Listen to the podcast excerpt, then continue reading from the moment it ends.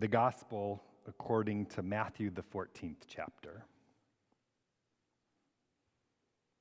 And early in the morning, Jesus came walking toward them on the sea. But when the disciples saw him walking on the sea, they were terrified. They said, It's a ghost. And they cried out in fear. But immediately Jesus spoke to them and said, Take heart, it is I. Do not be afraid. Peter answered him, Lord, if it is you, command me to come to you on the water. Jesus said, Come. So Peter got out of the boat, started walking on the water, and came toward Jesus. But when he noticed the strong wind, he became frightened and beginning to sink. Peter cried out, Lord, save me. Jesus immediately reached out his hand and caught him, saying to Peter, You of little faith. Why did you doubt? When they got into the boat, the wind ceased, and those in the boat worshiped Jesus, saying, Truly, you are the Son of God. The Gospel of the Lord. Please be seated.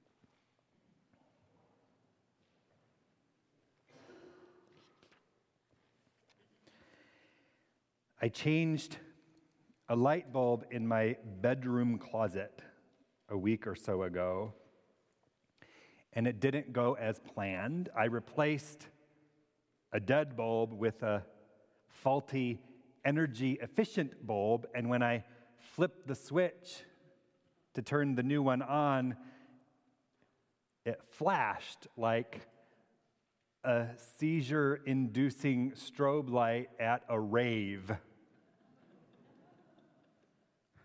It took me a few days to get around to changing it again, but that faulty light bulb reminded me of something. I don't remember the teacher, but I know that I was in first or second grade. And I remember where I was sitting and in exactly which Sunday school classroom at Providence Lutheran Church in Holland, Ohio at the time. And I remember that my Sunday school teacher taught us about faith by using the example of lights and electricity. She asked us to think about how often we go into a dark room. She probably turned off the lights for special effect and flipped the switch on the wall. And how often do we expect and take for granted that the light is going to come on and fill the space? That's faith, she said. And that's not bad, really. Using her example, trust and expectation do perhaps equal faith, especially to a classroom full of elementary school kids. But my Sunday school teacher hadn't been to or ever considered my bedroom closet on Redbird Trail and how easily my faith would be challenged and lost if it was as easy as flipping a light switch. This is a tough one. Lamenting the loss of faith, I mean.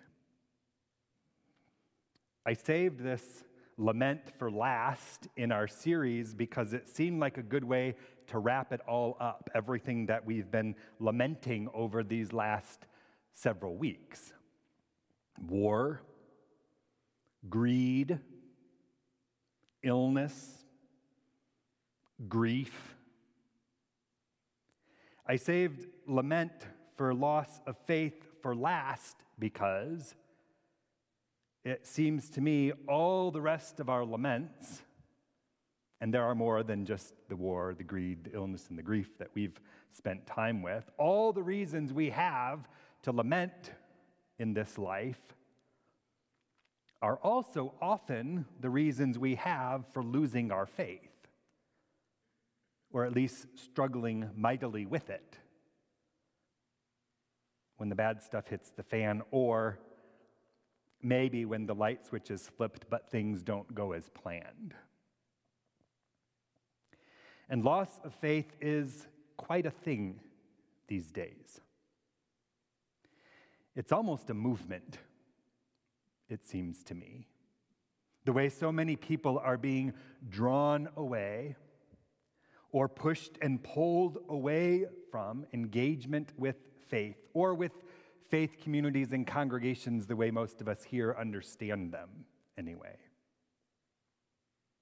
There's a whole category of people, Caitlin Shetler, who I read from earlier, is one of them, who identify themselves as evangelicals, often because of the experiences they've had in what they generically refer to as white evangelical Christian churches, of which we are one.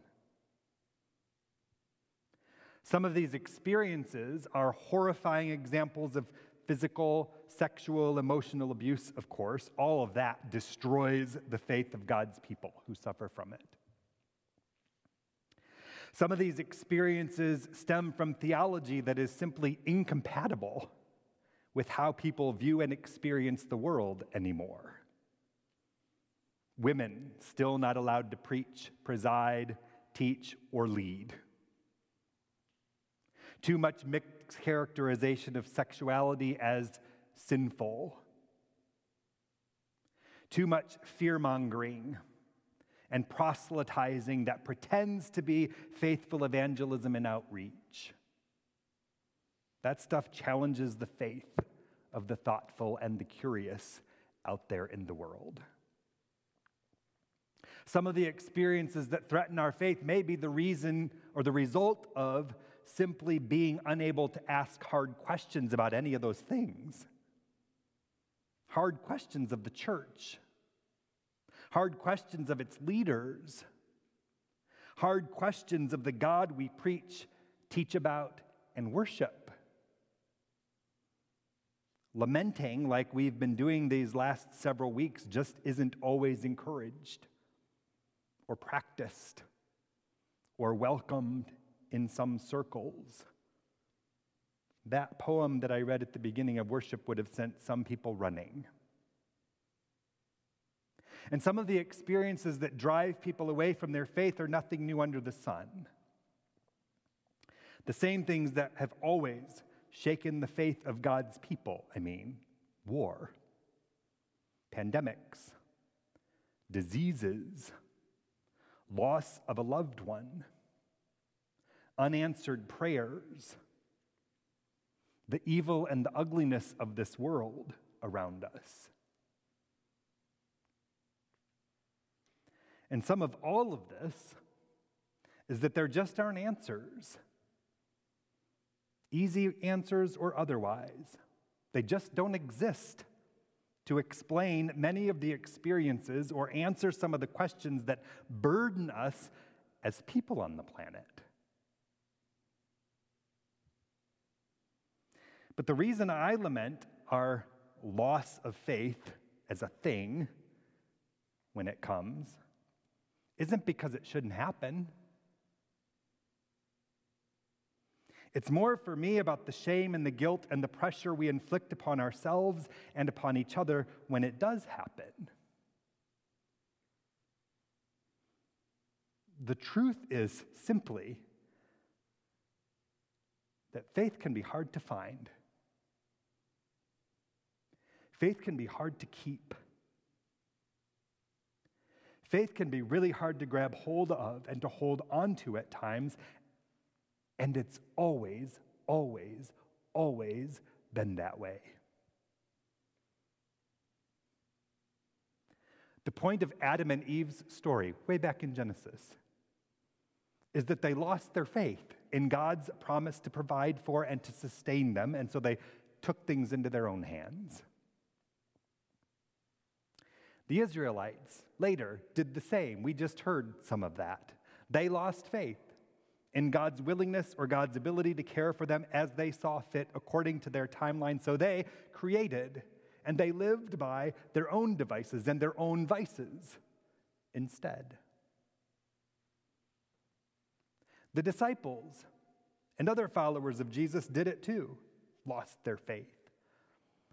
They misused and they misunderstood so much of what Jesus was trying to offer them. When he encouraged them to follow, they refused. When their friends died, they blamed him. When he died, they despaired. When he was raised, even, they couldn't believe it. And guess what, people? Jesus, in utter solidarity with all of that, lost faith, and with yours and mine too. Jesus lost faith himself, at least once. In that moment on the cross, after all of his suffering, in the midst of his greatest despair, I believe Jesus' faith was lost, gone, decimated, destroyed. When he cried out, My God, my God, why have you forsaken me?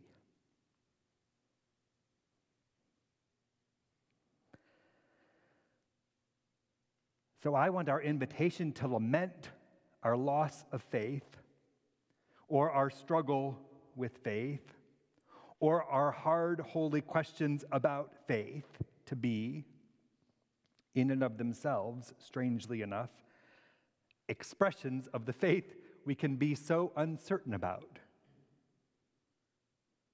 so unconvinced by, so unmoved by some of the time.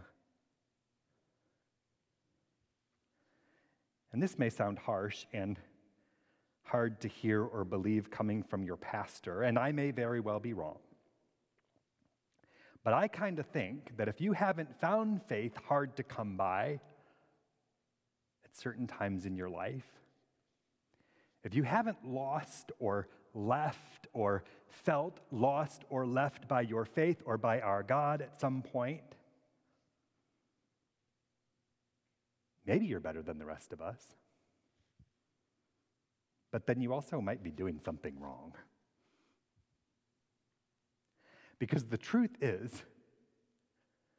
no matter how great your expectation, no matter how deep your trust, if it hasn't happened to you yet, I'm here to promise you that it will. The light switch won't work. Sometimes the bulb of your faith is faulty or burned out altogether. Sometimes the power is just out. Sometimes the darkness is all there is and it feels like all there ever will be. My God, my God, why have you forsaken me?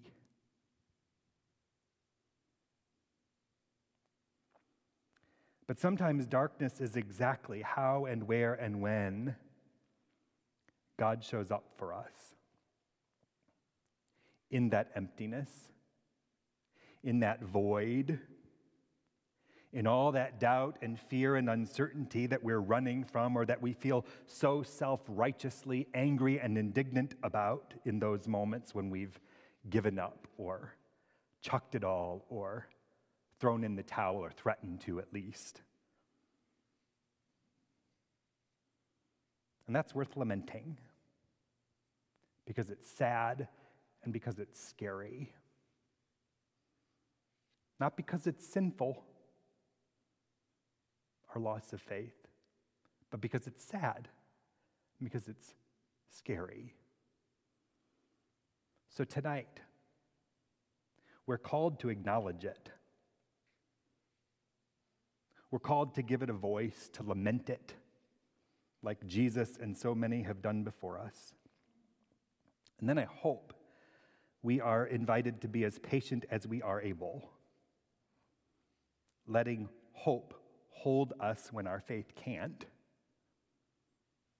until our faith, however great or small, finds us in the light of God's grace again.